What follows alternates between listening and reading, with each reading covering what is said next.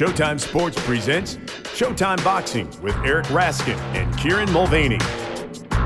Hello and welcome to another edition of Showtime Boxing with Raskin and Mulvaney. Uh, with my co-host Eric Raskin, I am Kieran Mulvaney. And Eric, it is the most glorious of weekends. And you, of course, know why, don't you? I do. You do.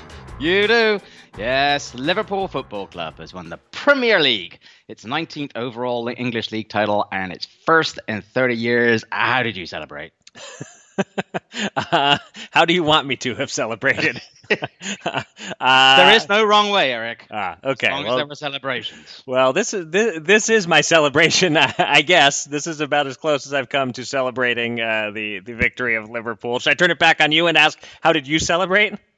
It was it was a bit emotional. It was look, it's been 30 years, as I said, since Liverpool um, uh, last won the league, and and the team has been through. Like, it's weird. It's it's like the demise in the team in the 70s and the 80s. The team, the club won everything. They were European champions. They were English champions. I think between 1973 and 1990, they only once failed to finish first or second. Completely dominant.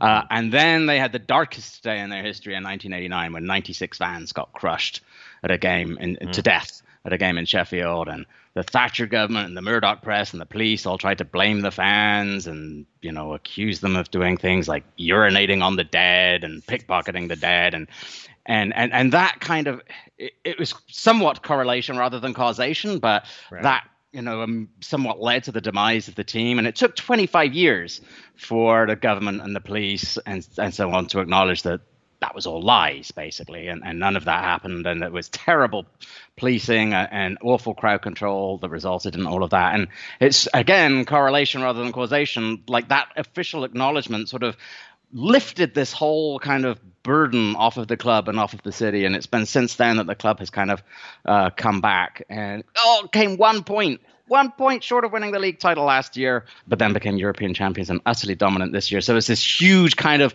collective 30 year catharsis for people who had supported the club, not just because it's been so long since they won the title, but because of everything that had happened since. So, right. um, yeah, and still seven seven games still to go in the season, so they could still rack up a record points haul, which I know you'll be following.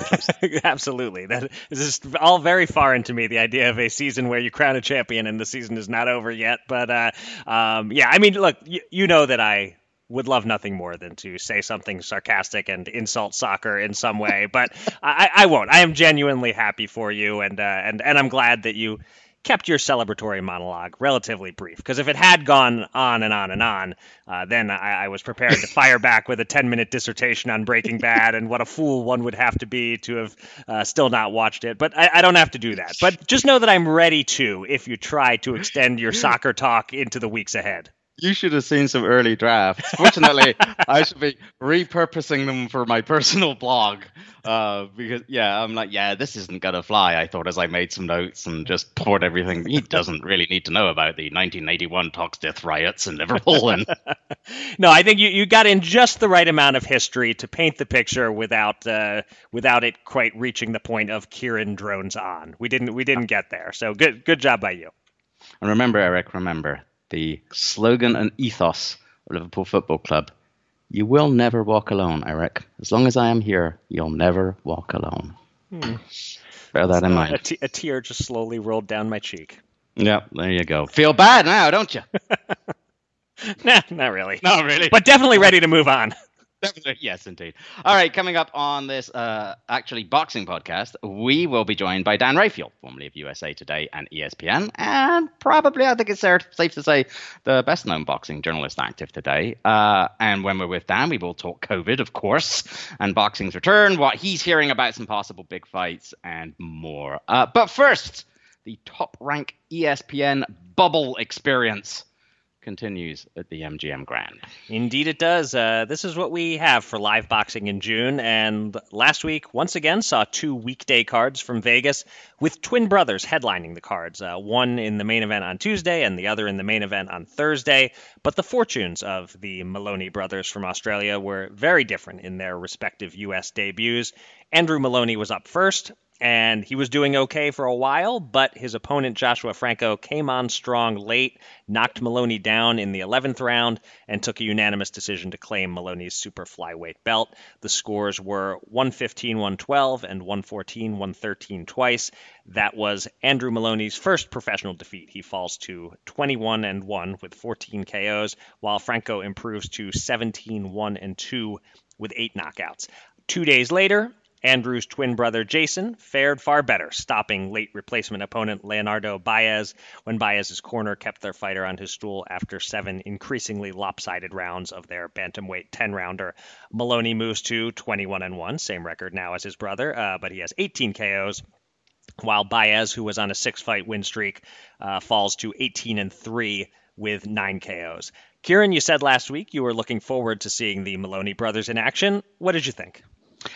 Well, you know, going in, obviously the record suggested that Jason was the, you know, the more powerful puncher of the two. Although, of course, at this stage of their career, a lot depends on quality of opposition. But um, that certainly is how it appeared, right? Based on what we saw, I thought it looked. I quite enjoyed watching Jason fight. Actually, I liked his footwork. I liked the way he was doing a lot of nice side steps and always shifting position to be in a perfect spot to punch. He looked like he was more than his brother. He was much more committed to being in there, standing in the pocket, and and, and doing some damage. And and I like the way he gradually, you know, you alluded to it, cranked up the pressure as, as the fight progressed. I like the compactness of his power punches.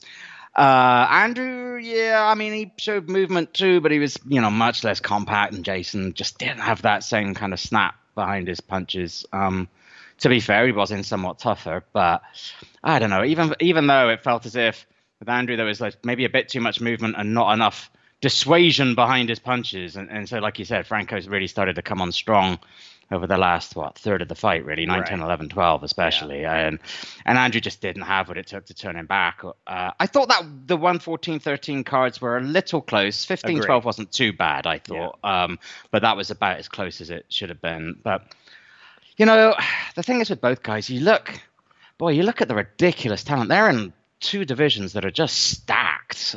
And i look at them and i think yeah okay they're top 10 guys. Uh, are they likely to amount to more than that? Given the depth of talent they're up against on this first viewing, I'm not at all sure about that, but that's certainly no reason to dismiss them. Uh, Jason, in particular, again, you know, was not in as, as tough as his brother, but you know, he looked like he might have the slightly higher ceiling, and and he's certainly with that style of fighting, I, I he's the one that I'd want to watch again. Yeah, that that that seems a reasonable takeaway, and I, I mean, yeah, like as a whole, the Twins, you know, solid. Do they look like top 10 contenders, sort of like you said? Yeah, but, you know, certainly I didn't see anything here that threatens to have the Moloneys replace the Charlos as boxing's top pair right. of twins at the moment. Um, and it's just interesting, these top ranked cards are fairly consistently going one for two uh, in terms of entertainment. In, in mm-hmm. this case, now streaming on Paramount Plus. You ready, Bob? Well, all right. Audiences are raving. Bob Marley is electrifying. It's the feel-good movie of the year. You dig? Bob Marley, One Love, rated PG-13. Now streaming on Paramount Plus. Uh, the Thursday card w- was pretty much a dud. Uh, yeah, Moloney was uh, Jason Moloney was was somewhat fun to watch, but it was still a one-sided main event, and the Abraham Nova Avery Sparrow co feature was a really tough watch. They were mm. both very disinterested in spending much time in punching range. Um, but the tu- Tuesday show I thought was really entertaining. Franco Moloney was a fun fight. Uh, and, you know, we're generally seeing an upset a week, uh, which, which yeah. is nice. Um, and, and in this case, I don't think it's because Moloney was significantly less than advertised it looked to me like Franco just kind of rose to the occasion. So uh, so good for him and trainer Robert Garcia and that whole team. Yeah, it's interesting. Franco, you know, talking about this 114 13 cards, looks like he might be uh, one of those guys who just has difficulty getting the uh, um, the judge's decision. He had those that three fight sequence there with um, who was it where he was able to get like a uh, close win, draw. Negrete, Negrete, was that it? Negrete, yeah. yeah, close win, draw, close win, kind of a deal. He might be just one of those guys who just struggles to necessarily get the scorecards that he needs. So. Yeah. Um, the show goes on in the bubble uh, this coming week. Uh, on Tuesday, Alex Saucedo faces Sonny Fredrickson in a 10 round junior welterweight bout. And on Thursday, Jose Pedraza and Mikkel LesPierre try again after their June 18th bout was called off when LesPierre's manager tested positive for COVID. Uh, anything in particular interest you, either in those main events or anything else on the cards? Well, the Pedraza LesPierre fight was never my favorite of these scheduled main events. It's I, but you know, it doesn't thrill me, but I think it becomes interesting here as a curiosity. You know, does the 2-week delay screw them up? Are they able to maintain their peaks? Does it open the door a little wider for what would be a minor upset? I think if LesPierre were to win, uh, this fight is a little more sellable the second time around because you know there's a real storyline now, uh, a storyline for the ESPN crew to hammer into the ground and for me to largely fast forward through. Um, but one thing I won't be fast forwarding through is the Saucedo Fredrickson fight. This one stood out to me from the moment it was announced as a, a, very strong matchup of not quite top level guys, but good fighters. Fredrickson, we've seen on Showbox, he has typically lost when stepping up, and he is the underdog here. But he can be a fun fighter, and Saucedo makes good action. I expect a Saucedo win, but I'm looking forward to that fight. It fits what I'm looking for out of these early, no crowd bubble fights, much more than, say, championship level fighters in tune up mismatches. Aye. Speaking of which, uh, beyond the confines of the MGM Grand, uh, for the second week in a row, we saw a major Mexican title holder in action at the TV Azteca Studios in Mexico City. This time it was 130 pound titleist Miguel Berchelt, who had no difficulty at all against Eleazar Valenzuela, equaling the accomplishment of Emmanuel Navarrete in yep. his mismatch the week before, winning by stoppage in round six. This fight was up a division uh, for Berchelt at lightweight. Uh, with the loss, Valenzuela goes to 21 14 and 4, while Berchelt is now 38 and 1 with 34 knockouts. In shaking off a little rust, how did Berchelt look to you, Kieran? Well, that was exactly what I was going to say. He used this to shake off some rust. Um, you know, and it isn't so much that his last fight was so long ago. I think it was November, which isn't an eternity by modern boxing standards, but it was only a second fight in 13 months. And and more than simply in-ring activity, you wonder, especially these guys who are at the forefront of coming back. It's not just the in-ring stuff. It's how much activity have they missed in the gym during the pandemic? You know, mm-hmm. sometimes it can be just that extra week or two that they could need to, just get that timing down and that sharpness down a little bit before they step in the ring. And he looked like he was missing a tiny wee bit of that. I mean, he started off well, obviously lovely like double or even triple hook. I think it was to drop Valenzuela in the first, but right. But then when Valenzuela didn't go away, his punches got a bit wide for a couple of rounds and lost some of their snap. But as it went on, obviously he started changing up the combinations. Looked like he was shaking off the cobwebs and um, you know throwing very effectively, I thought, to the body, um, and occasionally a bit lower than the body. Um, good stoppage by the referee when it came. Valenzuela is one of those guys you kind of worry about down the stretch, eh? Because he's obviously not an elite talent, but Lord have mercy, can he take some punishment? Yeah, goodness tough. me. Yeah. Um, and and but and for Berchelt, you know, he wants to now that he's got those cobwebs cleared off, wants to be able to get into a clash with Oscar Valdez, which uh, is something that I would look forward to. Yeah, sign me up for that. Yeah, uh, but there's something else in this fight that we have to comment on. I didn't know this was coming. Um, a few weeks ago, we talked about how the sanctioning body in charge of this fight had decided to allow judges to score fights from home, and apparently that's not enough tinkering for them. They've now decided, perhaps as an extra safeguard against the realization that at least some of these judges are going to be scoring their fights while taking a bubble bath. Um, that three judges. I do. No I do my enough. best scoring in the tub, for the record. well, indeed. But do you also watch fights? Hey oh. Um, hadn't hadn't thought about it as the words came out of my mouth. I unintentionally set you up perfectly. there you go. So apparently, three judges is no longer enough. They had six. Um, yeah. You were less critical than me of the judges at home program. How do you feel about the WBC's you're a judge. I'm a judge. Everybody's a judge. yeah, like you, I had no idea this was coming. So when the one fight on the card that went the distance went the distance, and nice. uh, I think it was Joe Tessitore quickly explained before the ring announcer took over that, by the way, we're about to hear six judges' scorecards. Yeah, uh, I, I, did not know that was coming. It was a strange choice. Um, I like the guiding principle of we have this idea and we want to see how it works letting three judges score on TV monitors at home. Let's let's test it out in some low stakes manner. Um, but uh, you know, so I, I I think the move though instead of trying it this way of three at home and, and three at ringside, uh, maybe just try it unofficially. You know, you have your three judges right. at ringside and their scores count. And you have your three at home and theirs don't count. Um, you know, and, and then we can just see do their scores more or less match the scores at ringside? Are their video feeds working? Are they paying attention and doing their jobs, or are they in the bubble bath? Um, all, all, the questions uh, that, that you raised, uh, Kieran, when we first discussed it, we can kind of test it out before just doing it uh, and, and, see how that works. Um, but doing it this way, you still have three judges at ringside in your bubble, so you're not making anything safer by by doing three and three. And it's weird announcing six scores and.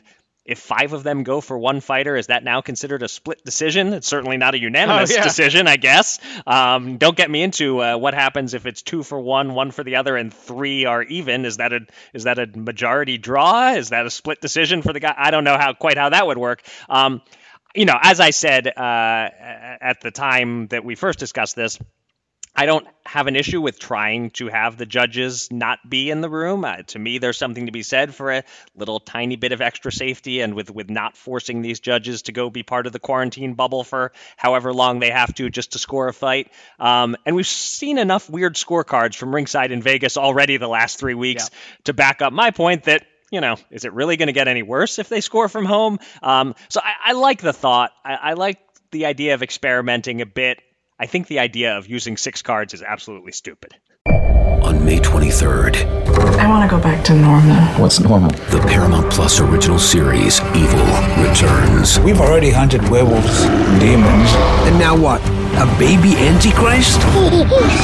Okie dokie. Prepare yourself. You will not beat us. For the end. I have visions of hell. Make it stop, make it shut up. You're not gonna survive this. Evil, the final season. Streaming May 23rd, only on Paramount Plus. By the way, there's the other thing, and this just popped into my head. I um I didn't notice this until Graham Houston tweeted this that BoxRec is actually treating all of these as no contest. Yeah, I saw that. Uh, Which is interesting because there's no commission officials ringside, so that's right. going to further confuse everybody when, when you know if you're using BoxRec to obviously BoxRec isn't the the like official a, rec- a record. It's that's Fight Facts, but I right. don't know what Fight Facts is doing. Um, but yeah, that just adds something to it there, which you know. Yeah, I guess so. Boxing's so, not messed up enough. So. Right. So to back up, instead of uh, saying Valenzuela is now 21 14 and 4, he might be 21 13 and 4 with one no contest, and Berchelt might be 37 and 1 with one no contest. But I don't know. I don't know. I don't know. that's that's kind of our catchphrase. when all said and done, after a long discussion, we just settle on an I don't know and move on. Exactly. Well, it's clearly time for us to be rescued by somebody else yes. who hopefully does know some things. Uh, we are very happy to be joined by an old friend. He is a former boxing writer at USA Today, the long time boxing writer at ESPN, where I also happily made my home for a while. Uh, fun fact there's only one person on this podcast who still actually produces content for the ESPN boxing page, and it's not Dan, and it's not me. I guess that leaves me, but barely. I'm like an unpaid intern. uh, he is also the 2013 winner of the Nat Fleischer Award for Excellence in Boxing Journalism from the Boxing Writers Association of America. He is, of course, Dan Rafael. Dan, it is way overdue, but welcome to the Showtime Boxing Podcast. I appreciate it. Thank you very much, guys. And uh, since I wasn't sure if when you asked me to join you if it was audio only or video only. I told you that I would wear my Showtime boxing hat, and I am indeed, even if you can't see it. I am wearing my Showtime Championship boxing hat that I'm sure was uh, given to me at some Showtime event or a boxing writers dinner or somewhere along the line. Because I tell you one thing, I sure as heck didn't pay for it. and we can confirm for the listeners, yes, he is indeed uh, wearing the Showtime hat. Which, yep, yep, I've gotten one of those in like a BWAA goodie bag somewhere yep. along the line. Yep, oh, exactly. Um, that's actually what they pay us in, Dan. It's, it's you know, these are hard times. These are hard times. Um, talking of hard times, look uh, over these last strange few months. Um, we've been asking all our guests variations of this question to sort of open up, which is basically how are you? How's your family? How have you been dealing with isolation and lockdown over the last few months? I'm doing fine. I mean, it, the, the, the strange thing about it was this whole situation, the start of it coincided with me leaving ESPN.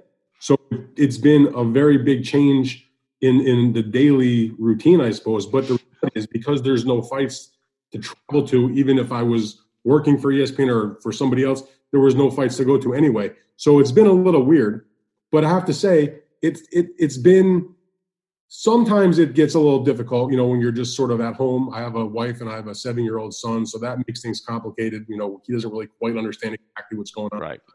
explain to him. But that said, in terms of what I do on a daily basis, it hasn't changed that much. I, am I'm, I'm a little less busy um, because I don't have the grind of the of the daily ESPN stuff to do. And to be quite honest, and I said this to a, friend of mine who asked me like, "How you doing? You know, you know, not working at ESPN anymore." I said, "Well, here's the reality. Before I worked for ESPN for several years as a journalist, I spent you know, from 1993 until this past April at my various journalism stops at newspapers and the website of making deadlines. And you know what? I was very happy in a, in a silver lining kind of way to know I could go to bed at night whenever that was. And I didn't have to worry about making a deadline the next day for anything. Now, I've been doing some freelance stuff, and so there's deadlines, but it's not the same on the daily grind. So I've been doing some stories for our friends at Boxing Scene for Rick Reeno, who's been terrific. I've been writing, you know, two, three things a week for him. Uh, Ring Magazine has asked me to do some pieces, so I've already for their uh, two pieces for their website, two pieces for the print edition. I've got another story for the print edition that will be coming up where there's a deadline, but it's not anything I have to worry about. So I'm doing just fine. I mean, you know, it's it's it's not easy. You know, I, I feel more bad for my son because he missed out on the end of his trade. He missed out on he was missing out on uh, summer camp as he knows it, even though doing different activities and trying to you know uh, make it a little bit more palatable for the summer. But we're a lot better off than other people. You know, I'm not worried about paying the mortgage. I'm about, you know, you have groceries or, you know, if a kid needs a new pair of shoes. So all things considered, we're doing just fine. Just got to get through it like everybody. Right.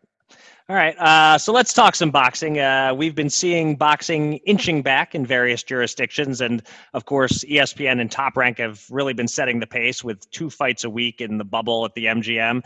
It hasn't been without hiccups, of course. Mikaela Mayer tested positive for COVID before subsequently being negative, uh, got her fight postponed. As Kieran and I discussed earlier on the podcast, the Jose Pedraza Mikkel LesPierre bout had to be rescheduled. Jamel Herring has tested positive for COVID, making his July 2nd fight one of four main events already for next month that have fallen through. Uh, but despite the challenges, Top Rank and ESPN have done what they said they would do. They've been churning out two cards a week from the MGM. What have been your impressions of the card? So far and of the broadcasts? And and do you agree with us that the lack of crowd hasn't really been negatively impacting the viewing experience? Well, I agree with you about that. The lack of the crowd. A, a, few times when there were some like big exciting moments in like one of the Moloney fights that I watched recently, you're sort of like it was just sort of weird to not hear the crowd. But in general, it did not. It had less of an impact on me than it might otherwise than I thought it would. Now, again, there's these are not huge mega fights. If it was you know, a Tyson Fury fight or an Anthony Joshua fight or a Manny Pacquiao fight or one of the big stars of the sport or a really hyped up fight that we were all looking forward to and there was no crowd. That would be kind of weird. But these are not those kind of fights. It's not a knock on the fights, but they're not at the level where you're anticipating huge crowd pops and and, and, and big electricity that would run through the uh, arena if it was a, a really highly uh, significant fight or something you were very much looking forward to. But I have to give, uh, I will give the folks at Top Rank and ESPN credit because just to sit on the couch and watch it, the, the shows they look nice. The way that they mm-hmm. the bubble, you know, in that conference room where I, you know, I don't know about you guys. I'm sure Kieran's been there. I've been in that room and covered other, you know, Friday night fights types of fights occasionally uh, when there's been the week of a big fight. So they've made the way they've dressed up the room with the banners and with the light boards and the videos and the whole thing and the, and the lighting. It's looked pretty sharp. And there's been a few hiccups, but generally speaking, it hasn't been that noticeable that the broadcasters for ESPN, Joe Tessitore and, and, and, and Ward and Bradley and Mark Kriegel, that they're all spread out around the country in their own homes and offices and such, and they're not doing it on site at ringside. Um, you, you know, boxing is one of those sports where you know you, you kind of need to see certain things if you're going to discuss them in a broadcast. But they've done a pretty good job of dealing with that, overcoming the fact that they don't have that level of detail when they're watching the fight. So from that standpoint, it's been pretty good. The matches, look, Bob Arum was the first to admit when they started up, you know, don't expect um, all-time fights. You know, it's going to get better as they go along. And you know, you you just outlined the issues that they've had with losing different main events, not only to COVID, but they also lost main events to injuries. Whether it's been Storm Alvarez getting injured, Smith fight, which was an excellent match on paper. They just recently lost Ivan Baranchyk to a rib injury. He was supposed to be the main event against main event against Jose Zepeda coming up, which is another you know one of the more solid uh, main events they had. Um, Jarrell Miller, who was supposed to be in a main event, tested positive for PEDs yet again, so he got down. So they've just had all kinds of issues to overcome in their main events: injury, drug test, COVID, whatever. So they've had it's been a little bit of a rough start. Let's be honest about it. But there's been some shining lights. There's been some good fights. The Moloney fights, both Andrew's loss and Jason's win, were both entertaining bouts. And uh, you know, Shakur Stevenson, who kicked the thing off, you know, he was in a total mismatch, but at least he looked sensational. It was you know good to watch a young, you know, burgeoning star, you know, do his thing. Um, and uh, you know, I think that, that they do have hopes to put on bigger fights as this goes along, when they can perhaps open things up to at least a small amount of fans and distance people. Um, look, I'd rather have boxing on that's live, even if it's not the, the perfect situation, to have none at all. So right. I'm happy with this for the moment, given the circumstances that we're dealing with. It only takes two minutes of sheer horror. A new Paramount Plus original docuseries. We were dealing with a serial killer preying on elderly women. A cold-blooded killer hidden in plain sight. He's suffocating people with the pillows. Leaving corpses all over Texas. How did it happen? I was responsible for her. The guilt is immeasurable. They covered it up. Pillowcase Murders, now streaming exclusively on Paramount Plus. Right, and you mentioned Big Baby Miller. That's that's a big news story that we wanted to to hit on. Big, he get Big Dummy Miller is what I Big yeah. Dummy Miller. Uh, he, he so he got popped for PEDs again. Uh, he was scheduled to fight uh, Jerry Forrest on July 9th. He's going to be replaced most likely with Carlos Takam, but but that's not the story here. What's going ahead with, the, with as a replacement fight? The story is Big Baby or Big Dummy. Uh, Dan, this isn't even his second defense; it's his third. Uh, well, or, or fourth if you count well, the last one as two. So I mean, it, it, no, is he, is he done now? Go if ahead. you want to get technical, let's go through it real quick. Okay. Tested positive when he was taking part in a kickboxing event in 2015. Right. California Commission suspended him and find him. Mm. Like, uh, it was supposed to be a match against uh, maybe I'm not saying Mirko Cro Cop, right? Mixed martial artist. Anyway, that was the first one. Mm-hmm. And prior to the Anthony Joshua fight that was supposed to take place on June 1st of last year, he tested positive but it wasn't just one test. He had four separate tests that flunked for three different substances. So I would count that as four failed tests. Plus the one from 2014 makes it five. And then the one that took place that he popped for just the other day is six. So in my book, he's had six positive drug tests hmm. for a litany of substances, at least four different or five different substances since uh, 2014. And, you know, most of them have been just in the past uh, you know, less than one year. Somebody said to me, you know, don't call him Big Baby or Big Dummy. You call him Big Pharmacy. there you go. So, so would you, so would you expect that the, the lifetime ban is, is possible at, this point, or likely even, or uh, certainly, certainly as far as uh, even if there's no official ban, like unofficially, are are promoters just going to be done with this guy? Do you think? You know, I have to check about this, and, and, you guys know this stuff just like I do. I don't know if there's actually a mechanism by which, in, in the land of boxing, there's anything as specific as a lifetime ban. Certainly, a promoter can elect not to put him on a show, which would be an effective ban. The commissions around the country can refuse to license him, which would be a ban. Um, you know, my understanding is that the Nevada Commission, in in granting him the the the opportunity to fight on the card that was coming up on the top rank show, when they did that, they had to give him a license or promise to give him a license. So I guess it could be a technical gray area there if he actually had the license. But nonetheless, because that was taking place and they're well aware of his history and they understand what was going on, the Nevada Commission, uh, Bob Bennett in particular, the executive director, which is this is within their rights as the commission to order what they call enhanced testing, which means it's not just the normal protocol that your everyday four rounder or even a main event would go through. That means um, you're available 24 7 and they, they, they engage VADA to handle their testing for the commission. So he was VADA tested. Now, if he has the license, I would fully expect that it'll be revoked, and that will make it very complicated for him to get a license anywhere else.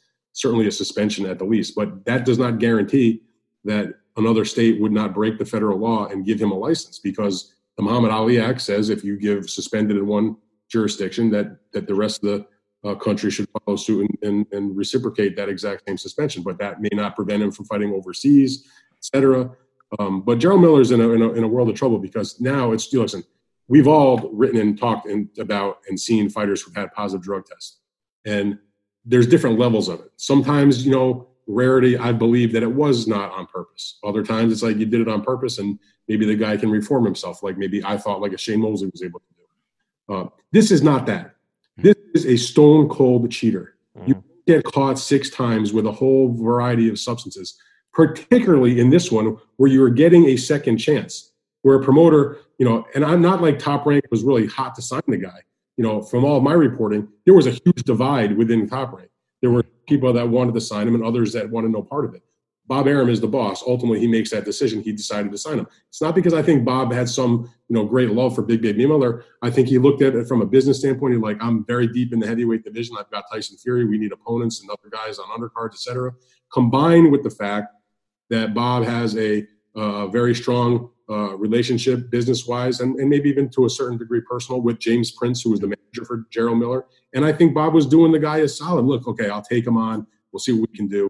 And, and people should remember also that back in January, when they finalized this deal, before it was finalized, there was a lot of issues getting it done because they had uh, apparently shook hands on it. You know, Bob co-promotes them with uh, Dimitri Salita and Greg Cohen, and they thought they had a deal. They were drafting all the paperwork, and then suddenly they came back and asked for certain changes, and Bob flipped out and was like, "Screw this," and they weren't going to do the deal at all. Ultimately, they got it done. But the point is, just getting it done gave Bob so much agita that he was ready to walk way back. Imagine him sticking with him after what he did, because now he's messed up shows. Because remember, before this July 9th date, he was supposed to appear on February 22nd under Deontay Wilder, Tyson Fury number two, and because they took so long to get the the deal done, blew the shot to be uh, against Carlos Takam on that pay per view undercard. And so, you know, I think that the combination of what's happened, the agita they've given the company, the fact that so many people didn't want him in the first place, that Bob probably going to wash their hands to this guy and uh, you know see what else he can do. And I, would be shocked if somebody else picked him up. You think Eddie Hearn's going to pick the dude up? He messed up his show.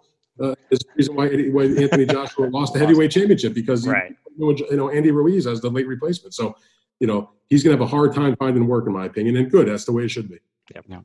Uh, sticking with Bob, so he's now tentatively identified uh, I've seen uh, September 19th as a date for Vasily Lomachenko, Teofimo Lopez, maybe at the new Las Vegas Raiders Stadium, maybe in front of some spectators.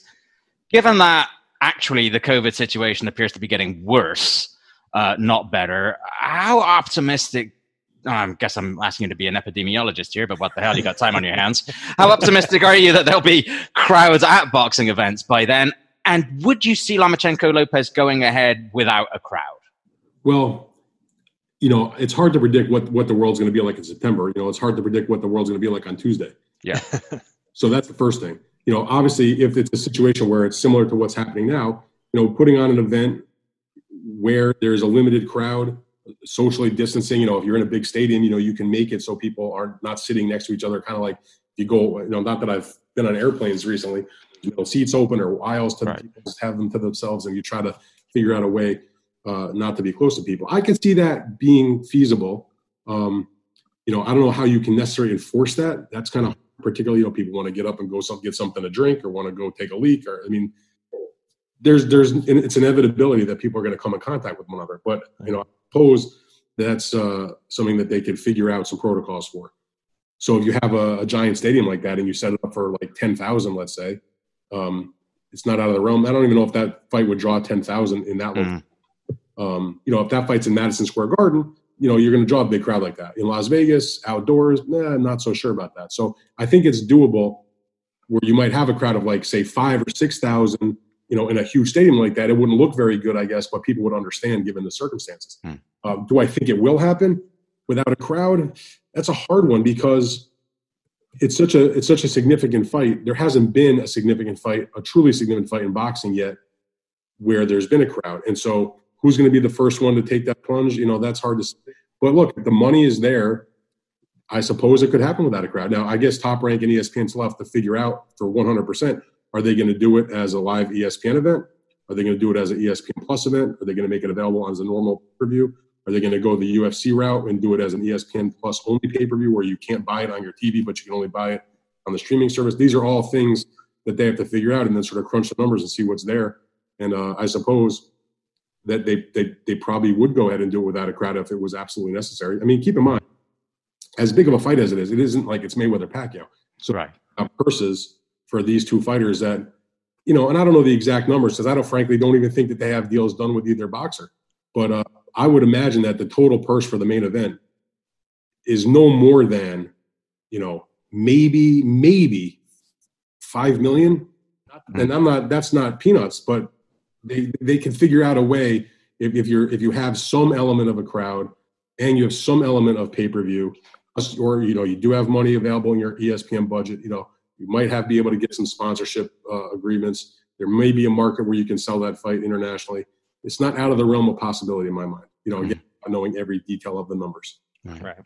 All right. Well, uh, elsewhere, looking beyond the top rank stable, uh, plans for other fights are coming together. Eddie Hearn recently confirmed plans for Matchroom Fight Camp, a four week series of cards running from August 1st to 22nd on the grounds of Hearn's mansion and the Matchroom headquarters in Brentwood, Essex. Uh, the sequence concludes with a card headlined by Dillian Whyte and Alexander Povetkin and Katie Taylor defending her titles against an opponent who unfortunately will not be Amanda Serrano. Uh, Dan, a few questions. Firstly, and most importantly, have you ever been to Eddie Hearn's mansion? I have not, but I've seen pictures, and it's quite the spread. I guess they used to live there. Now it's just the uh, the headquarters for the company, but it's beautiful. They have a large, you know, to call it a garden is sort of like under, under right. You know, that's I have a garden in my backyard that like, you know, grows, uh, you know, some cucumbers and lettuce in. But this is a very expansive uh, area, and it, it, I have to say, it, you know, with a little hill that it has there, it looks pretty sharp yeah. with the lights. You know, it should make for a very interesting sort of backdrop to a fight. You know, totally different than compared to you know the the, the conference center that the top rank taking place in. But um, you know, I thought it was a pretty good idea, and I, I can appreciate Eddie's point of view that if we're going to bring it back with no fans, let's at least try to make it an location. And you know what? I own, you know, our family owns this place, so they don't have to worry about renting it or you know the costs associated with that. Um, you know, the people that are his partners at Sky in the UK were willing to, to come there and to do it, and uh, you know, make a go of it. I mean, he's put together like you said, a four four four week series of events, uh, culminating with that heavyweight fight between Whyte and Povetkin.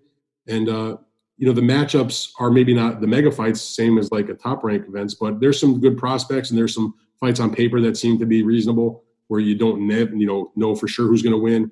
Um, you know the main event between Povetkin and is obviously an interesting heavyweight matchup.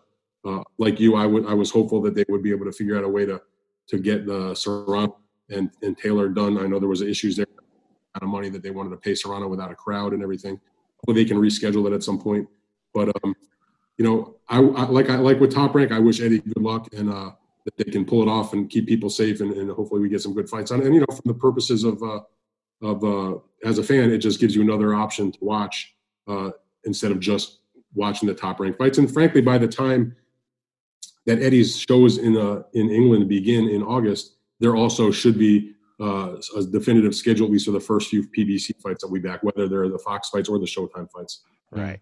So, so one question, just you were mentioning the the Taylor Serrano, and uh, I was just if you could delve a little deeper on on what your understanding is of of why that fell through when it had looked like uh, pretty much a done deal before the pandemic. What's what exactly happened there? Well, it was a done deal. I mean, they had signed okay. contracts, they were ready to go, they had a date, they had purses, everything was was uh, was set to go. And then when this occurred, obviously now there becomes a situation where there's fewer uh, dollars or pounds to, to pay people when there's no crowds. Um, and so they wanted uh, Serrano to take a pay cut. Um, you know, her manager, I believe it was her manager, claimed it was a 50% cut. You know, her promoter, who was Lou DiBella, I spoke to, said, well, it wasn't really 50% cut. It was probably more closer to about, you know, 15 or 20%. But regardless, Amanda did not want to take the pay cut. This was her biggest payday by far as a professional boxer. She also has uh, made a few dollars doing some MMA events. Right. Uh, she elected to like, look, this is a huge fight. Katie's the you know one of the biggest names in the women's side of the sport. So is Amanda, and this fight deserves to be done the way it's supposed to be done. So she declined uh, that particular situation, and so Eddie, Katie Taylor active, and so she'll probably fight somebody else unless there's some kind of last ditch effort where they can overcome whatever financial uh, disagreements that they're having and make the match. So, you know, I don't think there was any kind of uh, anything nefarious or, or anything like that. It's just one of those things where, you know, we want to change the terms because of this situation. Uh, and uh, Katie and, and uh, rather Amanda and her team were not interested to do that, and so there's no fight right now. Mm-hmm. Gotcha. Mm-hmm. Well, having just asked you to be an epidemiologist, I'll ask you to be a, a TV executive now. Um, I would I would be a much better TV executive. epidemiologist. a little, a little closer to your skill set. Yeah, yeah indeed. Um, I'm wondering what your sense is, or maybe even what you're hearing about when the dust clears here, what the situation is going to be like for the broadcast business of the sport, especially over here. We, there've been all kinds of rumors about the state of DAZN. Um, FS1, as we know, has has cancelled all its shoulder programming on boxing. Um, we've heard, perhaps it's because of the kind of news that we like to hear, that actually the Showtime budget, perhaps because Showtime isn't reliant on on live sports, is actually could be fairly healthy for the second half of the year. I, am just kind of curious about what kind of whisperings you, you've been hearing. Well, in terms of the you first you mentioned about Fox canceling its shoulder programming. To my understanding, they didn't cancel all of their shoulder programming. They just canceled the one show, which was the inside. okay, the inside PBC. Okay, which which I thought, as I had tweeted about, I thought you know it, it started off a little rough, but they, they ironed out a few kinks after the first few shows. They really I thought had come into their own. You know, the the the host Kate Abdo, along with Abner Mares and Shawn Porter, had been doing an excellent job in my mind. They had some fun. You know, they didn't take themselves too seriously, which I kind yeah. of good features and and uh, and good interviews and that sort of stuff, and some good conversation. They had good guests, whatever. You know, obviously it was all PBC related, um, and they, have decided to, to cancel that show. But my understanding is they will still do their shoulder programming as it relates to some of their pay per view events. Um, they did not mention anything about canceling their countdown program towards their regular Fox fights or their face to face show, which is the show where they put the two together uh, prior to the fight. Uh, that our good friend Brian Campbell has been hosting, uh, who does a hell of a job those I think are still sticking around. Um, so look, the Fox fights are going to resume. They have a long-term contract with PBC that goes for you know at least a couple of more years. I didn't, I, you know, I wasn't aware about the particulars of Showtime, but I kind of figured if there hasn't been any money spent of any kind, of, you know, as far as other than maybe you know a couple of shows that were done at the very beginning of the year, that you would think there might be some money to do some bigger events uh, further uh, down the line this year. So I'm hopeful that we'll see that. And in terms of the ESPN, look, they're in the middle of a of like a seven year contract with Top Rank, uh, which calls for X number of fights over the year, and so you know they're they're they're going to continue to do those. Now they're going to branch out into pay per view like they did with the joint pay per view with Wilder and Fury that took place uh, in February, which now seems like about hundred years ago. Uh, and I think we're going to continue to see them do that. So we'll we'll have more clarity on what their plans are once we find out how they're going to um, distribute the, the Lomachenko, assuming that that gets finalized. Um, but you know, I think like every single business out there, particularly in terms of TV, movies, etc., you know, there's going to be some changes in terms of people spend money. I think a lot of boxers are going to have to come to the realization that the the crazy purses, uh, and I don't begrudge any fighter, go get as much money as you can. It's a tough sport, obviously, but there a lot of them are going to be brought back to earth because the the days of spending like a drunken sailor in DAZN world are over, and so they were driving other promoters to pay more money for fights. So you know that's not going to be there anymore. So some fighters are still locked in at certain numbers, and hopefully they can get what they've been contracted for. But other other fighters are going to probably have to take less, and or they're going to just have to decide. Look, they have to decide: I, is it worth me to get in the ring for this much money, or do I have to get this much money? And Bob Arum has said, and uh, with no malice in my mind, you know, and I'll use one example: Terrence Crawford, who made some comments about if he's going to fight with no crowd, he should get paid more money which the respect I found to be bizarre because you can't just make the money up. I mean, that comes from ticket buyers and, and from the public and, and viewership or pay per view or sponsors or whatever. Um, and Bob's point was look, if Terrence doesn't want to fight for what we can offer him, I respect him as an athlete and as a person. You know, he can just make his own mind up and next man up. So there's going to be somebody to take the place if, if another fighter turns down a purse. So if Amanda doesn't want to fight uh, Katie Taylor under the deal that was uh, you know, represented to her, then then Eddie Hearn will go find another killer. Nothing against Serrano, but you know, life goes on, baby. Right. All right. Let's let's talk heavyweights, uh, and specifically British heavyweights, uh, which in this topsy turvy world, uh, most of the best uh, heavyweights are British uh, these days. Didn't used to be the case. But Frank Warren has announced that the battle between Britain's top prospects, Joe Joyce and Daniel Dubois, has been rescheduled for October 24th. Kieran and I are both especially high on Dubois do you share our enthusiasm and, and how do you see that fight going? I definitely share your enthusiasm. Um, when I did my my uh, top prospects that I had done annually for so many years at ESPN, and before that at USA Today, when that came out this past December, um, Daniel Dubois, off the top of my head, I want to say I had like number three or two or four, whatever. He's high up on that list. He's an outstanding mm-hmm. young fighter, has every attribute in perfect like symmetry that you want to see in a heavyweight. The way he's built, the way he moves, his punching power. And I, I wrote a piece um, where we, the, I was tasked with pick some younger fighters that aren't the most familiar to the public today in the mainstream and compare them as best as you can. That if you like this old timer or this fighter that was maybe from 10 or 15 or 20 years ago, this is if you like that guy, watch this guy. So I said, okay, if you like Floyd Mayweather, maybe give Shakur Stevenson a look. If you like Roberto Duran, give Teofimo Lopez a look. Now, I'm not comparing them that they're going to become that guy, but they have that sort of sizzle, that sort of style, whatever. So I compared Daniel Dubois. If you were a fan of the way that Riddick Bowe fought, mm. give Daniel Dubois a shot. To me, the first time I ever saw Daniel Dubois, you know, three or four fights into his career, I thought I'm watching Riddick Bowe because the fluidity of his punches, the the lightness on his feet, uh, the, the the physical dimensions that he had in terms of his height and his weight. So that you know, if he can stay in shape, obviously Bowe did not stay that way for very long, but that to me was like the upside of a Daniel Dubois. I think he's just a dynamic puncher. He seems to have the right uh, sort of mindset. Um, I think he's a great prospect. I mean, as good of a heavyweight prospect as we've seen in, in quite a number of years. There's there's really nothing technically that he is has major flaws in. Now we don't know about his chin, and that's always the you know the the thing about heavyweights until they get cracked, you just never know. Uh, but so far so good, and uh, he's been knocking guys out. He's been slowly stepping up his opposition. It seems to me. And Joe Joyce is not a pushover. He's a real guy also as far as up and coming. I mean, he may be older in terms of the calendar because he didn't turn pro until he was already in his 30s. And he had but a long amateur career, certainly much more in depth than Daniel did. You know, got a medal in the Olympics. A lot of people thought he deserved the gold. That that he kind of got robbed when he fought uh, Tony Yoka for the gold medal. Um, you know, it's it's a true crossroad fight, and you know, promoters love to hype and, and love to spin and say crazy, outlandish things. But when Frank Warren says that this is a true crossroads fight and these guys did not need to take this match, he's absolutely right. And I give both guys credit for taking the fight. I'm actually very much looking forward to it. And and from Dubois, the guy who might be on top of the heavyweight division, you know, a, a couple years from now, to the guys who are on top right now. Fury and Joshua, they supposedly have this agreement, uh, but we know there are a lot of hurdles to clear before then. How likely do you think it is that we're actually going to see those two square off in 2021?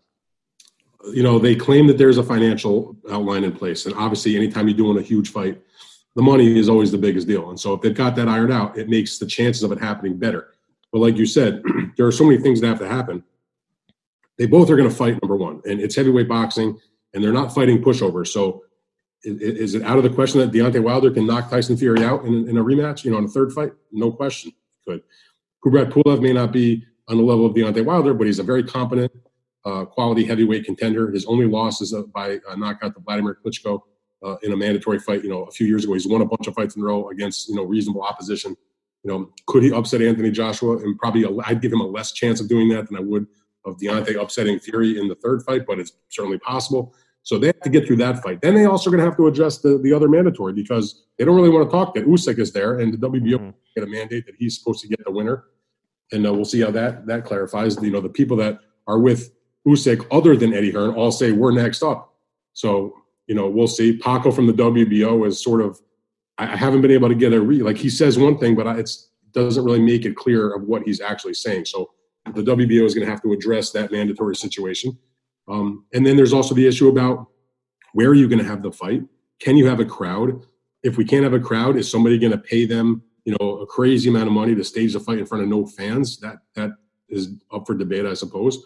So I don't have an answer for that question. I mean, I hope it happens. Like any boxing fan, you want to see the two top two top guys in the division fight each other for the undisputed title. Uh, but you know, as as I said earlier, I said I don't know what's going to happen on Tuesday. So it's hard to say what's going to happen, you know, sometime in 2021. Talking of not being able to tell what's going to happen on Tuesday. Oh, I can if, tell you one thing. I can tell you one thing that will not happen in 2021. I will still not be an epidemiologist. There you go. there you go.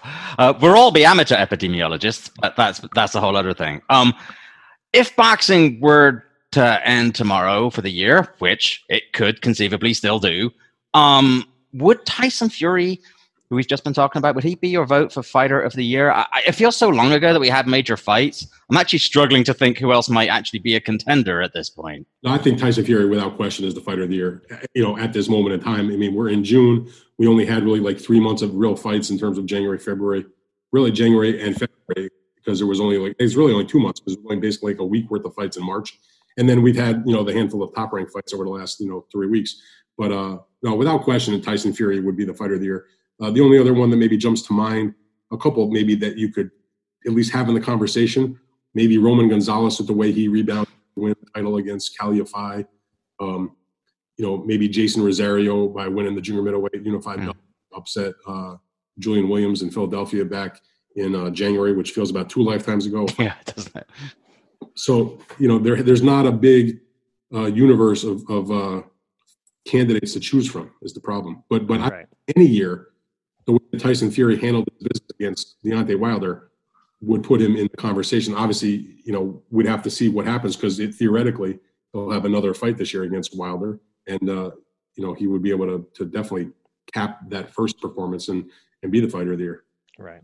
All right. Well, last topic that we want to make sure to uh, to hit on here uh, before we let you go. Uh, not a pleasant topic, but uh, but major news late last week. We learned that Roberto Duran has been admitted to the hospital with COVID nineteen.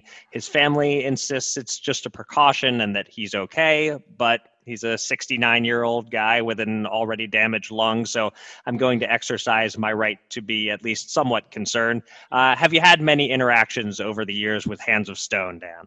I have had many interactions with the Hands of Stone, and I actually had said this to my wife when I saw the news that he had been in the hospital. Which, and I, I guess it is good news because I saw a picture that one of his kids had put on social media where he was smiling and things, and, and the, the comment was, you know, that the doctors say he's in the, you know, he's going to be okay just needs you know to spend a few more days and get a little stronger. But so I was very happy to hear that. Listen, I I was never like a huge huge Duran fan. I was more of a Leonard guy growing up in terms of like okay. Like to watch. I mean, Duran was good to watch, but I was not like you know Team Duran necessarily.